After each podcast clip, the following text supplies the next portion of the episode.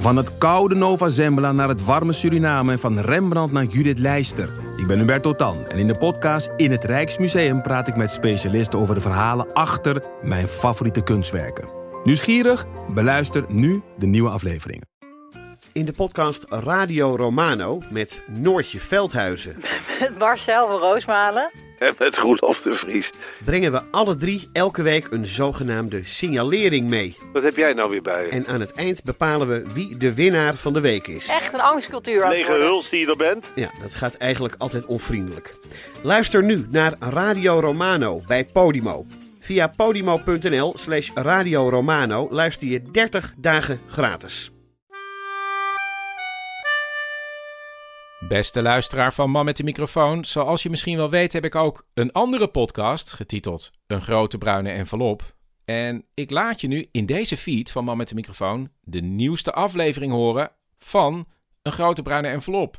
En dan ga ik ervan uit dat je na het luisteren meteen ook even lid wordt van Een grote bruine envelop. Want dan kun je ook die andere afleveringen die ervoor waren, kun je ook beluisteren.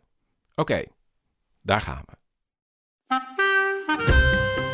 Dit is een grote bruine envelop en mijn naam is Chris Baayema.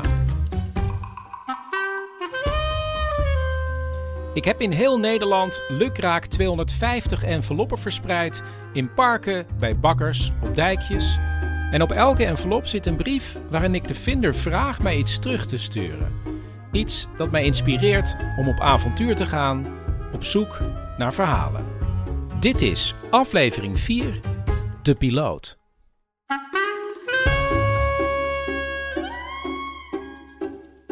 Ik heb eh, alle enveloppen die verspreid zijn een nummer gegeven. En envelop 129 is teruggestuurd. Die heb ik nu ook uitgekozen. Want in die envelop zit een krant. Die heb ik hier. Een krant, het Algemeen Dagblad van dinsdag 22 juli 1969.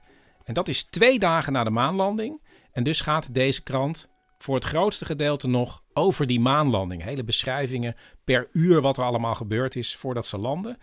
En voorop staat: Luna komt, Eagle gaat. Wist ik helemaal niet, maar eh, vlak nadat de Amerikaanse Eagle was geland, eh, landde er een onbemande sonde van de Russen op de maan, 800 kilometer verder. Ja, daar weten we niks meer van. En ik vind het eigenlijk vooral leuk om de berichten rondom zo'n maanlanding te lezen. Apollo Junior. Op hetzelfde ogenblik dat astronaut Neil Armstrong de eerste stap op de maan zette, schonk in Belgrado mevrouw Melika Bejelic het leven aan een zoon. Zijn naam lag voor de hand: Apollo. Hervormde kerk, maanreis tast geloof niet aan. Deze nieuwe ontdekkende prestatie van de mens zal geen enkele afbreuk doen aan de essentie van het christelijk geloof als het geloof in Christus. Dit is de Heer van de ganse schepping in de ruimste zin van het woord. Die verklaring gaf gisteren. Stoorzender. De Russen hebben gisternacht de uitzending in het Russisch van The Voice of America gestoord tijdens het verslag over de landing van de Apollo 11. Dit heeft de directeur van The Voice of America. Ver voor het jaar 2000 verwacht ik aardse mensen op Mars. Al dus professor Polak, die als eerste Nederlander van de toekomst een wetenschappelijk proefveld ging maken.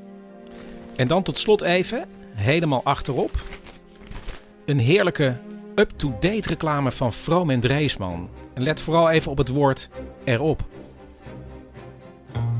Nauwelijks is de maanlanding 24 uur geschiedenis of Vroom en Dreesman brengt deze historische gebeurtenis op een linnen poster. Met een van de eerste en mooiste originele landingsfoto's erop in maar liefst 10 kleuren. Met een afdruk van het officiële certificaat dat op de maan achterblijft erop. Met de handtekeningen van Armstrong, Aldrin, Collins en president Nixon erop. En met een eerste dagstempel erop voor de verzamelaars. Deze absolute primeur is 64 bij 120 centimeter groot en kost voor de snelle halers 7,95. Die berichten rondom de maanlanding zijn leuk, maar wie mij een beetje kent weet natuurlijk dat ik het meest geïnteresseerd ben in de andere berichten in die krant. En toen zag ik op de voorpagina het volgende verhaal. Raadselachtige incidenten met Zeeuwse zweefvlieger. Jongen ontsnapt tweemaal aan straaljagers. Hulst. Voor de tweede maal binnen vier dagen is de 14-jarige zweefvlieger Erik Lyon uit Hulst ter nood aan een botsing met straaljagers ontsnapt. Vrijdagmiddag werd Erik gedwongen de lijn van de lier waarmee zijn zweefvliegtuig werd opgetrokken reeds op 50 meter hoogte te ontkoppelen. Acht starfighters van nog onbekende nationaliteit vlogen recht op hem af. De laatste vier schrokken zo van het zweefvliegtuigje dat onmiddellijk de formatie werd verbroken. Gistermiddag herhaalde zich de geschiedenis. Omstreeks drie uur zat Erik, die in het bezit is van een solo-brevet, weer in de lucht toen vier straaljagers op geringe hoogte over hem heen vlogen. De jonge vlieger zette zijn toestel onmiddellijk aan de grond. De Luchtmacht Voorlichtingsdienst ontkende gistermiddag dat Nederlandse starfighters bij deze incidenten betrokken zijn. De Rijksluchtvaartdienst gaf de zweefvliegers, die reeds vrijdag hun beklag deden over de zeer laagvliegende straaljagers, het advies een briefje te schrijven. Dan zullen we een onderzoek instellen, zei men. Ik besloot om te kijken of ik kon achterhalen welk verhaal zich achter dit bericht schuilhield. En toen gebeurde er iets opmerkelijks. Tijdens mijn zoektocht op het internet, ja, ik toetste gewoon uh, Eric Lyon vliegen Hulst in. Toen stuitte ik vrijwel direct op een Nederlandse gevechtspiloot die in de Tweede Wereldoorlog in Australië in de gevangenis belandde op verdenking van sabotage en desertie. En ik begreep ook dat die gevangenisstraf waarschijnlijk ten onrechte was.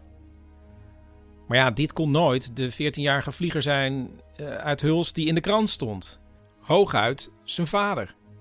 Dus ik ging verder zoeken en toen vond ik niet Erik Lyon, maar ik vond een Erik de Lyon, een beeldend kunstenaar. Toen dacht ik, ja, misschien is dit dan de zweefvlieger. En al scrollend zag ik opeens dat hij ook kunst maakte met zweefvliegtuigen. En toen dacht ik, nou, ik stuur hem een mailtje. En ik krijg vrij snel een mailtje terug dat hij inderdaad de zweefvlieger uit de krant was. En toen bleek ook dat hij, ja, hij is beeldend kunstenaar, een atelier had bij mij in de buurt. Dus ik heb een afspraak met hem gemaakt. Ben langs gegaan om allereerst te horen wat er nou precies met die straaljagers aan de hand was. Ja, dit is de envelop. Dit is de krant. Maar heb je deze krant zelf, denk je? Ik heb die krant niet meer, maar dat is weer een ander verhaal. Omdat ons huis helemaal in de fik gegaan is. Dus, uh, dus alles wat ik. Uh, jij vroeg nog van: heb je nog kranten uh, of dingen, dingen erover? Ik heb bijna niks meer. Ik heb geen foto's. Ik heb heel weinig. Erik kan zich de dag van de straaljagers nog heel goed herinneren. Um, ik, ik was ik ben op mijn dertiende al begonnen met zweefvliegen. En ik, uh, dan mocht je, mocht je net beginnen, zeg maar, mag je nog niet alleen vliegen. Maar op je veertiende mag je wel alleen vliegen. Dus ik, ik, was al, toen ik veertien was, was ik al heel snel solo en mocht ik alleen op een vliegtuig vliegen. Maar goed, wat er gebeurde was, ik, ik vloog daar, daar alleen en je wordt, werd opgetrokken door een lier. Dus het is een kabel die over het veld uitgereden wordt. Die wordt dan aan de andere kant met op een vrachtwagen, op een trommel, heel snel opgewonden. En daar hangt dat vliegtuig dan aan. Dus die krijgt snelheid. En dan kan je langzaam gaan trekken. En dan kan je zo als, aan een, als een vlieger, zeg maar, omhoog gaan. Nou, ik, ik, dat, dat gebeurde dus. Ik, ik, was, ik was omhoog aan het gaan. En ik keek naar links en uh, ik zag daar ineens straaljagers op me afkomen. En dat waren dus acht straaljagers, dus twee formaties van vier die in elkaar geschoven waren. De voorste van de jachtvliegers ziet het zweefvliegtuig en zegt dan break. En dan gaat de een naar links, de andere naar rechts en de een omhoog en die die kant uit. En op een bepaalde manier. En dus dat, die hele formatie van acht straaljagers, die schoot er uit elkaar.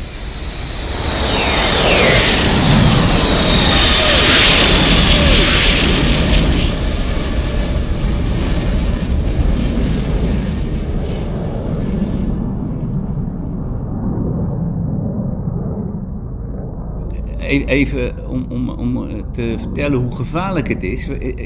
Ik, als ik, toen ik opgetrokken werd, hing ik dus aan een staalkabel. Je, wordt aan een staalkabel opgetrokken.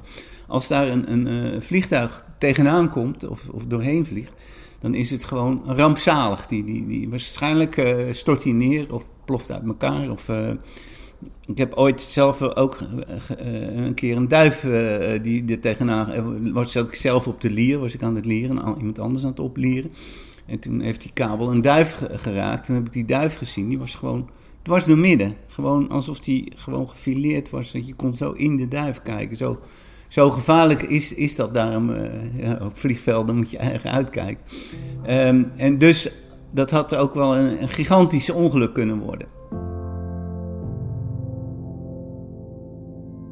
Ik heb gewoon niet nagedacht. Ik heb gewoon in één keer de kabel eraf getrokken.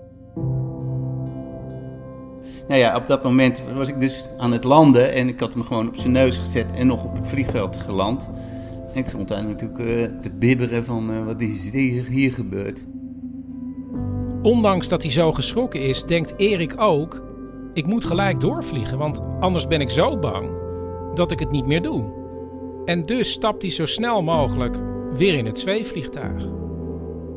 Twee dagen later uh, zit ik weer in de lucht, vliegt, die, vliegt er weer zo, zo acht straaljagers uh, er langs, weet je wel. Ja, toen minder, minder gevaarlijke situatie als, als toen, maar schrok me weer te pletten natuurlijk. Alleen dat geluid al, uh, weet je, dat, dat, is, dat is heftig hoor. Uiteindelijk is het wel, volgens mij, nou, best wel lang daarna is het, is het bekend geworden wat dat dan was. Het was een parade in Brussel. En uh, de eerste keer waren ze aan het oefenen voor die parade. En de tweede keer hebben ze dus, uh, zijn ze dus wel wat hoger gegaan, omdat ze zelf waarschijnlijk ook geschrokken waren. Maar dat werd natuurlijk nergens gemeld, want dat was de Belgische luchtmacht. Dit is de Nederlandse luchtmacht, dus ze waren gewoon... Maar uh, ook vreemd dat een, een Belgische luchtmacht dan in Nederland doorschiet. Hè? Dat zouden ze dan ook moeten weten. Dus het was gewoon een andere, andere tijd. De vader van Erik was piloot van vliegtuigjes waar gewassen mee besproeid werden. En dus woonden ze in de buurt van het vliegveldje waar zijn vader aan het werk was. En Erik kan zich nog goed herinneren hoe hij als klein jongetje met zijn vader meevloog. Je had een, een pijpencup en er zat achter, toen de tijd, hij heeft, hij heeft het later anders gedaan, maar was er een tank achter de, de zitplaats van de bestuurder, zeg maar. En er was nog een heel klein hokje over waar nog een klein raampje in zat. En dat moest je open doen met 5 cent. En dat, kon je een luikje open doen. En daar werd, werd ik dan ingedonderd. En toen was ik vier jaar, ja, en toen vloog ik onder de. Oh, toen, stonden nog veel telefoonpalen en. en uh, daar gingen we gewoon onderdoor, weet je wel. En uh, ja, mijn vader die vloog nooit, als hij naar het zuiden moest of naar het noorden moest, en hij moest langs de Moerdijk, dan vloog hij altijd onder de brug door in plaats van over de brug, weet je wel. Zo, zo ging dat vroeger.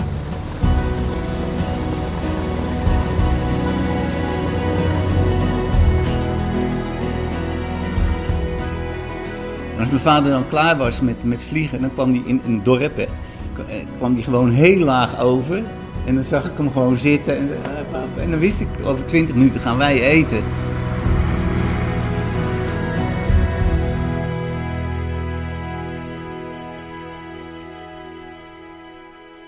De vader van Erik was niet alleen piloot van sproeivliegtuigjes, maar hij was inderdaad ook die jachtvlieger uit de Tweede Wereldoorlog die in de gevangenis had gezeten.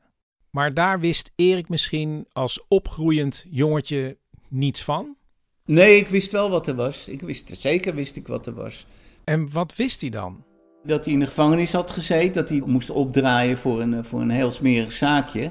En da daar wist ik wel van. En ik wist ook wel dat uh, mijn vader ook zei van, uh, jij gaat niet in dienst. Wat ik me afvraag, er is iets gebeurd met je vader, maar heb je het daar dan in het gezin heel veel over. Dat heb ik me wel afgevraagd. Hoe, zit dat nou? Hè? Je, hebt het, je, hebt het, je hebt vaak over de, de, de, tweede generatie en zo. Maar een van de dingen die je wist was uh, dat, het, dat het een heel pijnlijk, voor iedereen een pijnlijke periode geweest was. En dat je eigenlijk uh, je mond erover hield. Je ging weinig vragen. Waarom? Want je wilde ze niet. niet uh, je wist niet of je ze pijn deed. Ik zag dat. Um, dat er heel veel, heel veel pijn was. Of, eh, en dat, dat, dat je bepaalde dingen niet, niet vroeg. Om, omdat het. We hadden het goed. We hadden het hartstikke fijne. eh, nee, ik, ik heb fantastische eh, jeugd gehad eigenlijk. Een fantastische jeugd met altijd iets wat op de achtergrond meespeelde.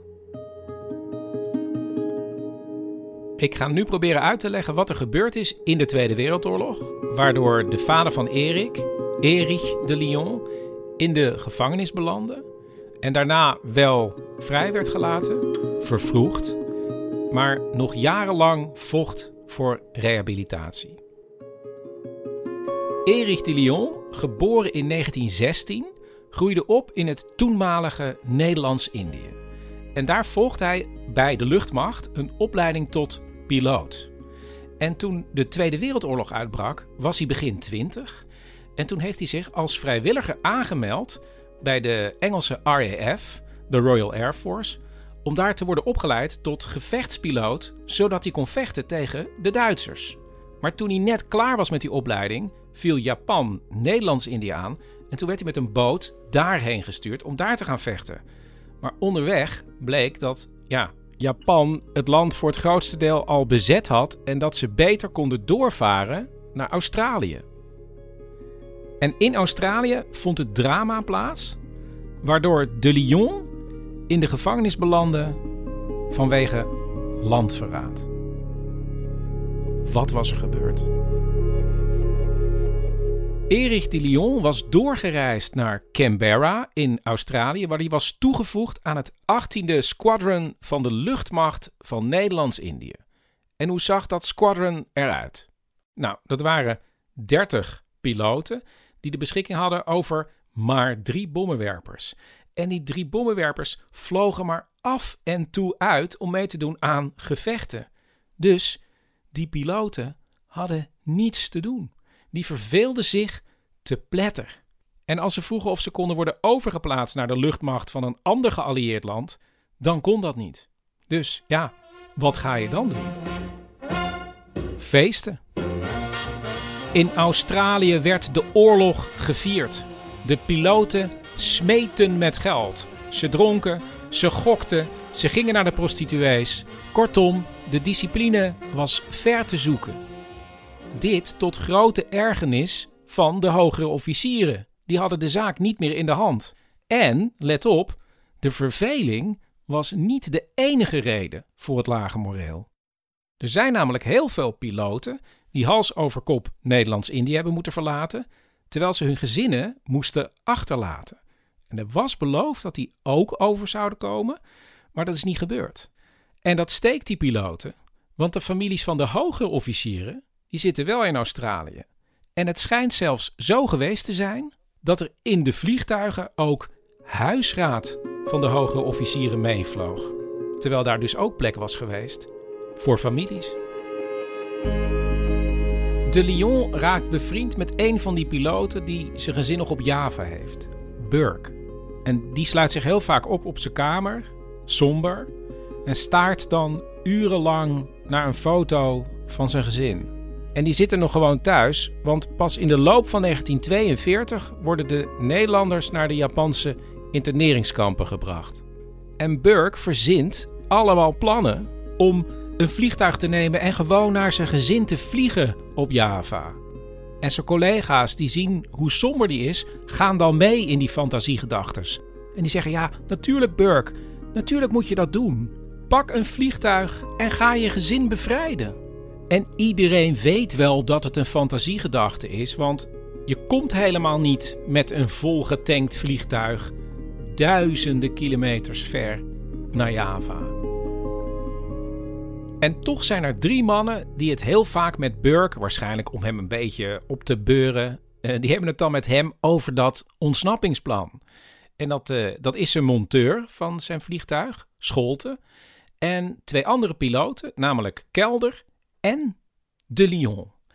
Wat drie van de mannen niet weten is dat één van hen, de monteur Scholte, lid is van de beveiligingsgroep een inlichtingennetwerk. En die scholte wordt aangestuurd door Major Spoor.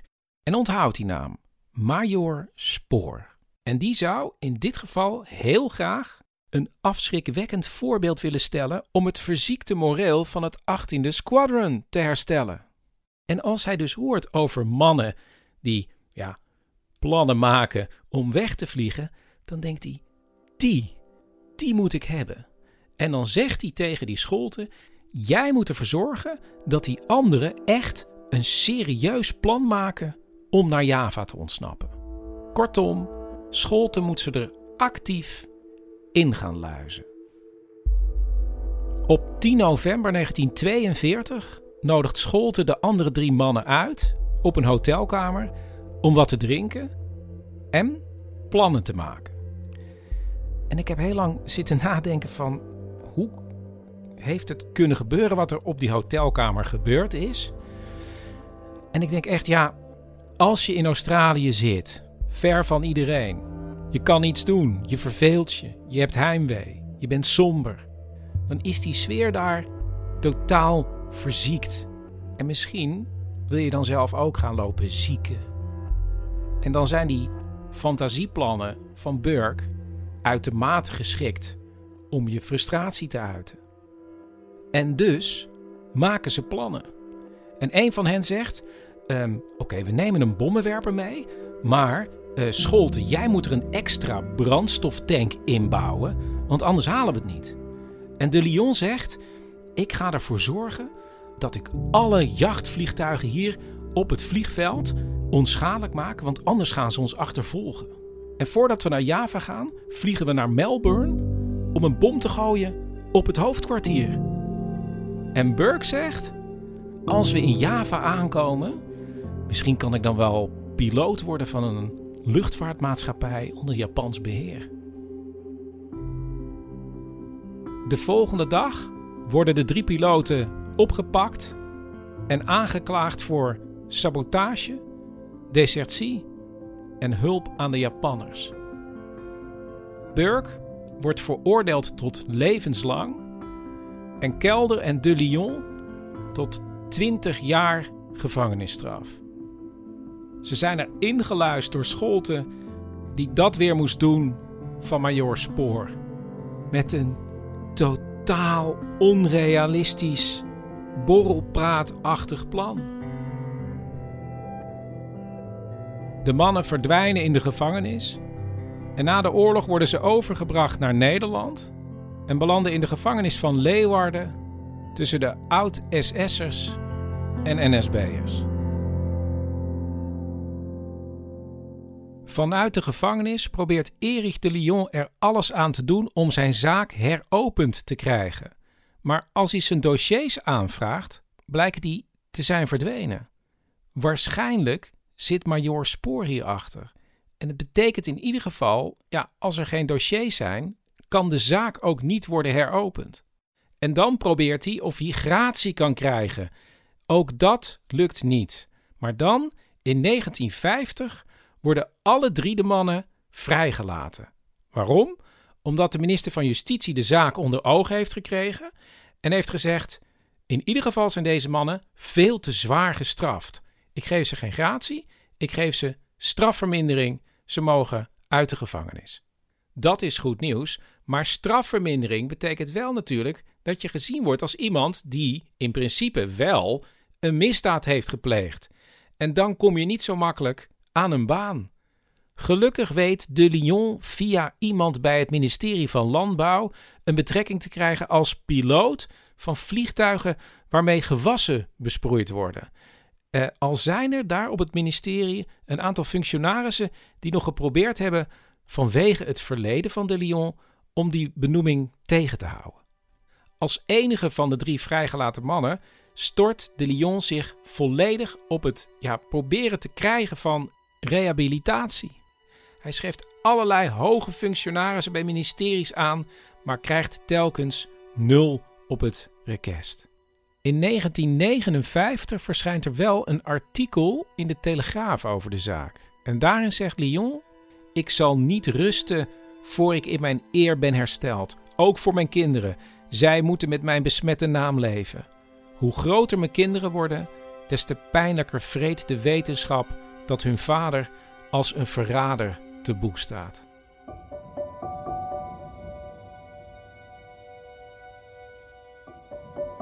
Naast zijn werk als piloot is de Lyon voortdurend bezig met de zaak. Hij regelt zelfs een brief van zijn oud-collega's bij de luchtmacht, ook zijn hogere commandant, die allemaal zeggen dat de drie mannen absoluut geen landverraders waren. Het heeft allemaal geen effect. En dan neemt hij zelfs in het geheim een gesprek op met Scholte, de monteur, die toegeeft dat Major Spoor hem heeft aangezet om de mannen uit te lokken hun fantasieplannen in werkelijkheid om te zetten. Het valt mij trouwens op dat de naam van Major Spoor in het artikel in de Telegraaf in 1959 helemaal niet voorkomt.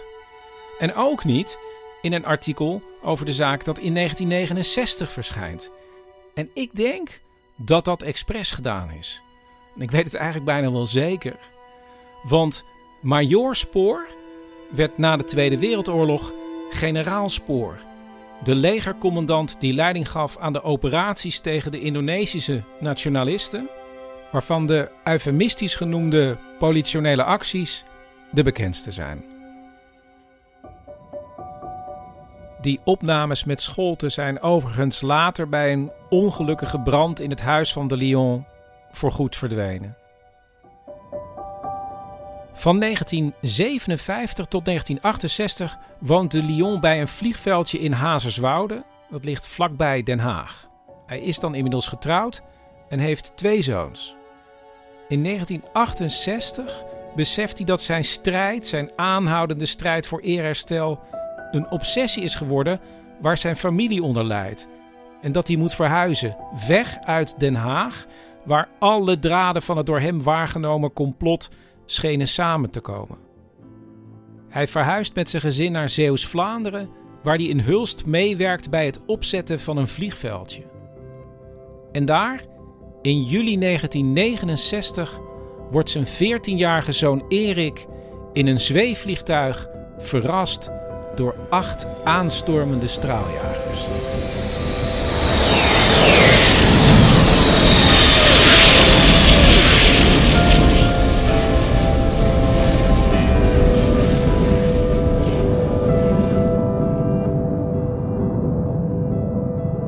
Erik de Lyon had twee zoons. Erik, de zweefvlieger, en zijn twee jaar jongere broer Mark. Met Mark de Lyon. Hey Mark, met Chris Baayema. Dag Chris. Erik, zijn oudere broer was dat zweefvliegertje. Maar wie was Mark eigenlijk? Wie was ik eigenlijk? Ik was iemand die toen al veel voorliefde had voor de natuur. Ik ging heel veel erop uit met een verrekijker. Ik zat bij de vogelwacht. Zeg maar iemand die redelijk op zichzelf was. Ik bleef veel thuis. Ik was, een, eh, ik was niet zo'n uitgaanstype. Ze waren best wel wat verschillend, mijn broer en ik. Ja, en, en Erik zei van ja, dat jullie thuis eigenlijk heel goed hadden. En dat, ja, dat het eigenlijk een heel fijn gezin was. Ja, het was een gezellig gezin. Ik heb, ik heb, hè, ik kan terugkijken, ik heb daar gewoon heel veel liefde gehad.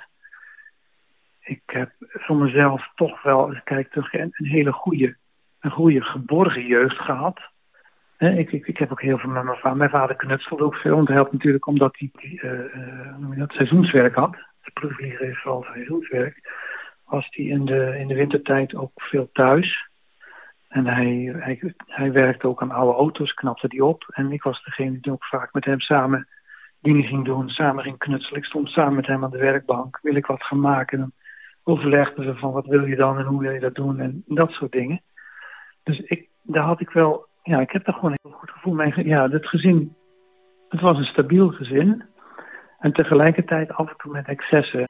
Ja, en, en wist jij eigenlijk ook de reden uh, achter het feit dat hij sproeivlieger was? Dat wist ik niet, tenminste niet als klein kind.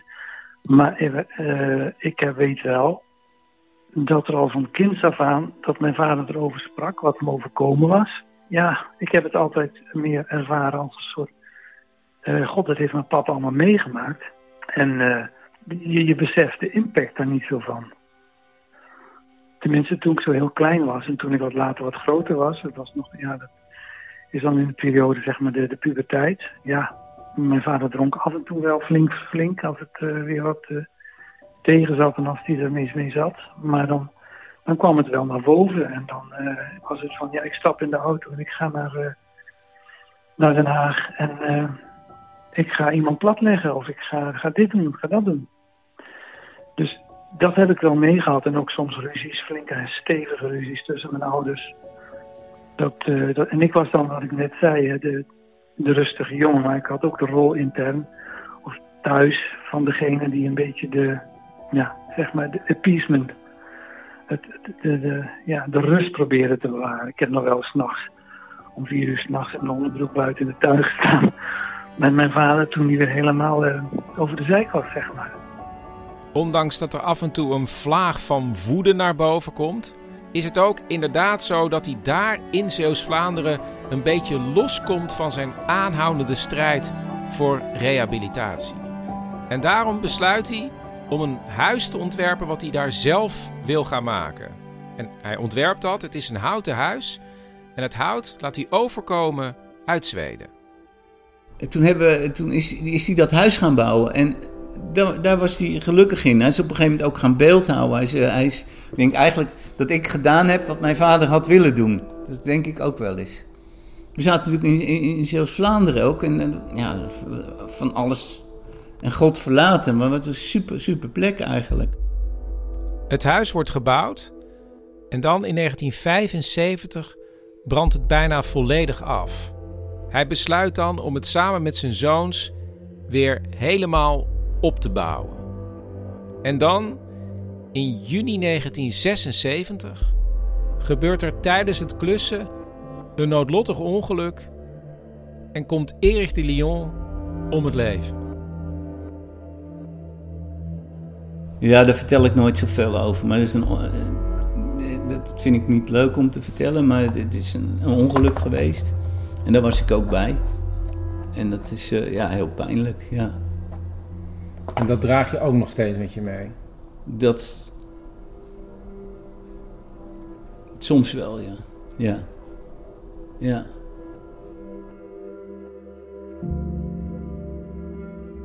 Wat na de dood van hun vader blijft liggen, is die zoektocht naar rehabilitatie. Is het mogelijk? En na een aantal jaren besluit Mark de handschoen op te pakken. Ik vond dat ik het moest doen voor mijn vader. Hij was daarmee begonnen. Hij, heeft het niet af kunnen maken. Ik, ik heb ja, ik heb ook met, met hernieuwde energie heb ik dingen op kunnen pakken. En juist omdat hij ook zo vroeg is overleden, denk ik van ja, uh, misschien waren er nog mogelijkheden. Dus laat ik proberen of het nu in deze tijd nog wel mogelijk is. Dus toch wel een soort verplichting naar je vader om, om, om dit te doen. Als zoon, om, dat, om, om, om te kijken of het alsnog mogelijk is. Ehm, kijk, ik, ik denk dat ik uh, wat dat betreft. Uh, mijn broer is heel rust, veel rustiger en ik ben meer heftiger, ik, ik, emotioneler, denk ik. Dus als ik ermee bezig ga, dan. dan, dan, dan ik denk dat, dat ik bommen zou gaan leggen, zeg maar. Laat ik daar heb ik mezelf al ik, ik zou alle, alle naambordjes van, uh, van generaal Spoor uh, in Nederland van de muren krikken en, de, en, ergens ritueel verbranden of zo. Daarom vind ik het wel goed dat mijn broer dat doet. Dat, hij, dat, hij, dat, dat iemand zich daarvoor dat hij zich opwerpt. Maar ik weet dat, dat het voor, als mij als persoon, als ik ermee bezig ga, dan, dan, dan, dan gaat dat niet goed. In de loop der jaren krijgt Mark de hulp van twee onderzoekers en samen maken ze een website waarop ze alle informatie rondom deze zaak verzamelen. En in 2011 dienen ze een officieel rehabilitatieverzoek in bij premier Rutte. En dat wordt dan, blijkt, voortdurend heen en weer geschoven over allerlei bureaus. Ondertussen zorgen ze er ook nog voor dat er kamervragen worden gesteld en hebben ze contact met de minister van Defensie. Maar die komt uiteindelijk met een afwijzende reactie, gebaseerd volgens hun op onjuiste informatie. En ondertussen ontdekt Mark tot in detail hoe zijn vader met de zaak is bezig geweest. Weet je wat ik nog ik heb ook papieren eh, van mijn vader in het archief. Ik weet niet waar het vandaan is gekomen. Ik denk ook spullen van mijn moeder. Bladzijden uit een klein notitieboekje. En dan staat er met potlood opgeschreven een datum. En dan staat er: Vanavond heb ik drie uur staan posten bij een bepaalde persoon. Ik heb hem helaas niet uh, het huis uit zien komen. En dat vind je dan, hè? dan is hij al lang dood. Dan vind je dat in die papieren. En dan denk je van, goh, wat heeft die man daar toch... Wat is hij toch mee bezig geweest? Ja, dat, dat doet mij wel natuurlijk. En waarom doet het jou wat? Want je wordt het, het klinkt alsof je er emotioneel van wordt.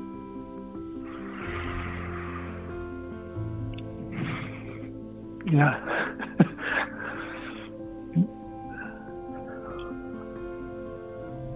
Ja, waarom doet het mij wat? Kijk, je moet je voorstellen, nou, mijn vader, hoe oud was hij toen hij het overkwam? 27 of zo.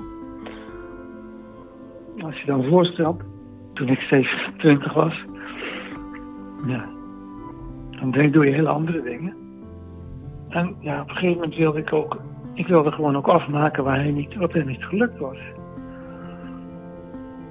ja, ik, ik, weet het ook niet. Dat emotioneert me gewoon.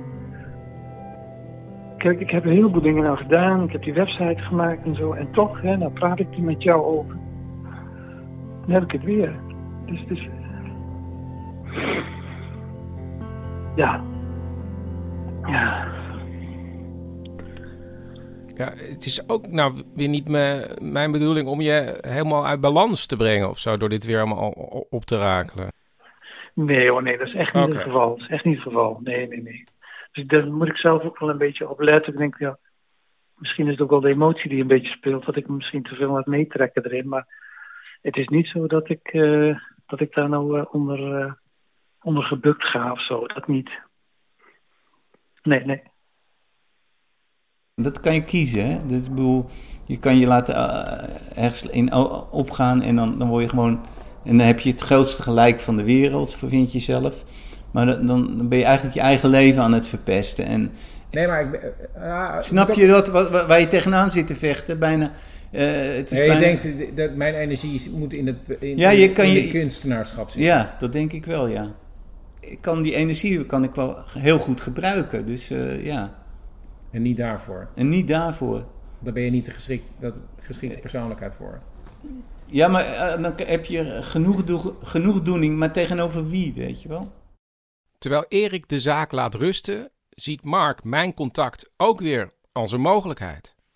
Misschien is dit ook wel een, een, een mooie manier, een mooie toegankelijke, laagdrempelige manier om dit toch op bij een groot publiek, en dan denk ik dus zelf aan de, de Kamerleden, uh, de ministers en zo, toch, toch nog eens onder de aandacht te brengen. Um, omdat je hiermee, denk ik, in een hele korte tijd toch een overzicht krijgt van. Hè? Dat is toch iets heel iets anders dan dat je op papier dingen hebt of zo. Dit is, dit is veel toegankelijker. Dus ik dacht, misschien is het ook wel een kans om hiermee uh, ja, toch wat aandacht weer te vragen voor, het, uh, voor de zaak. Ja, ja uh, het is nu van iedereen. Als ik het online zet, dan ja. Ja. En, en ja, dan staat natuurlijk vrij om dit ook te distribueren over, uh, over allerlei groepen. Bijvoorbeeld de, de nabestaanden van het 18e squadron of zo. Hè? Dat kan, kan ook. kun je natuurlijk gewoon allemaal uh, doorzetten. Maar voelt het ook als, ja, eigenlijk, ik zou eigenlijk hopen, soms hoor je wel eens van mensen, ik zou eigenlijk hopen dat je in een soort droom je vader ziet en dat hij op je afkomt en dat hij zegt, Mark, het is gewoon goed zo. Wij weten hoe het zit. Laat het rusten. Ja, nou, die droom heb ik nog niet gehad. De... Nee. Zou je zo'n droom willen hebben eigenlijk, of niet? Ja. Nou ja, dat is inderdaad, daar zeg je wat. Daar zeg je wat. Uh, misschien zou me dat wat meer rust geven, dat ik er dan echt, zeg maar... Uh, voor altijd afstand van kon nemen. Ja.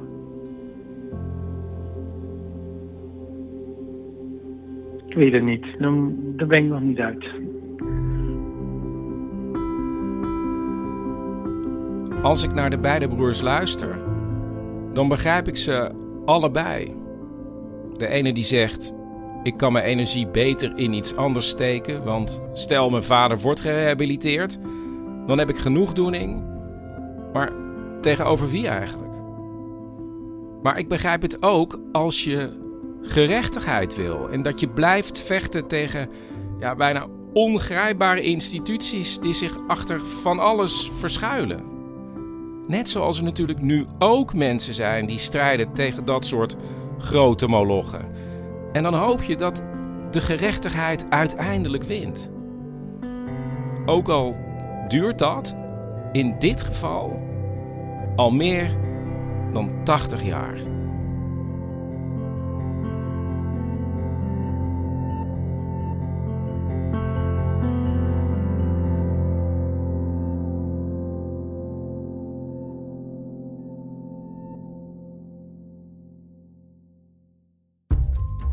Dit was de vierde envelop waarmee ik op avontuur ging voor mijn podcast Een Grote Bruine Envelop. En jullie weten het hè, deze podcast en Man met de microfoon kan ik alleen maar maken dankzij jullie steun.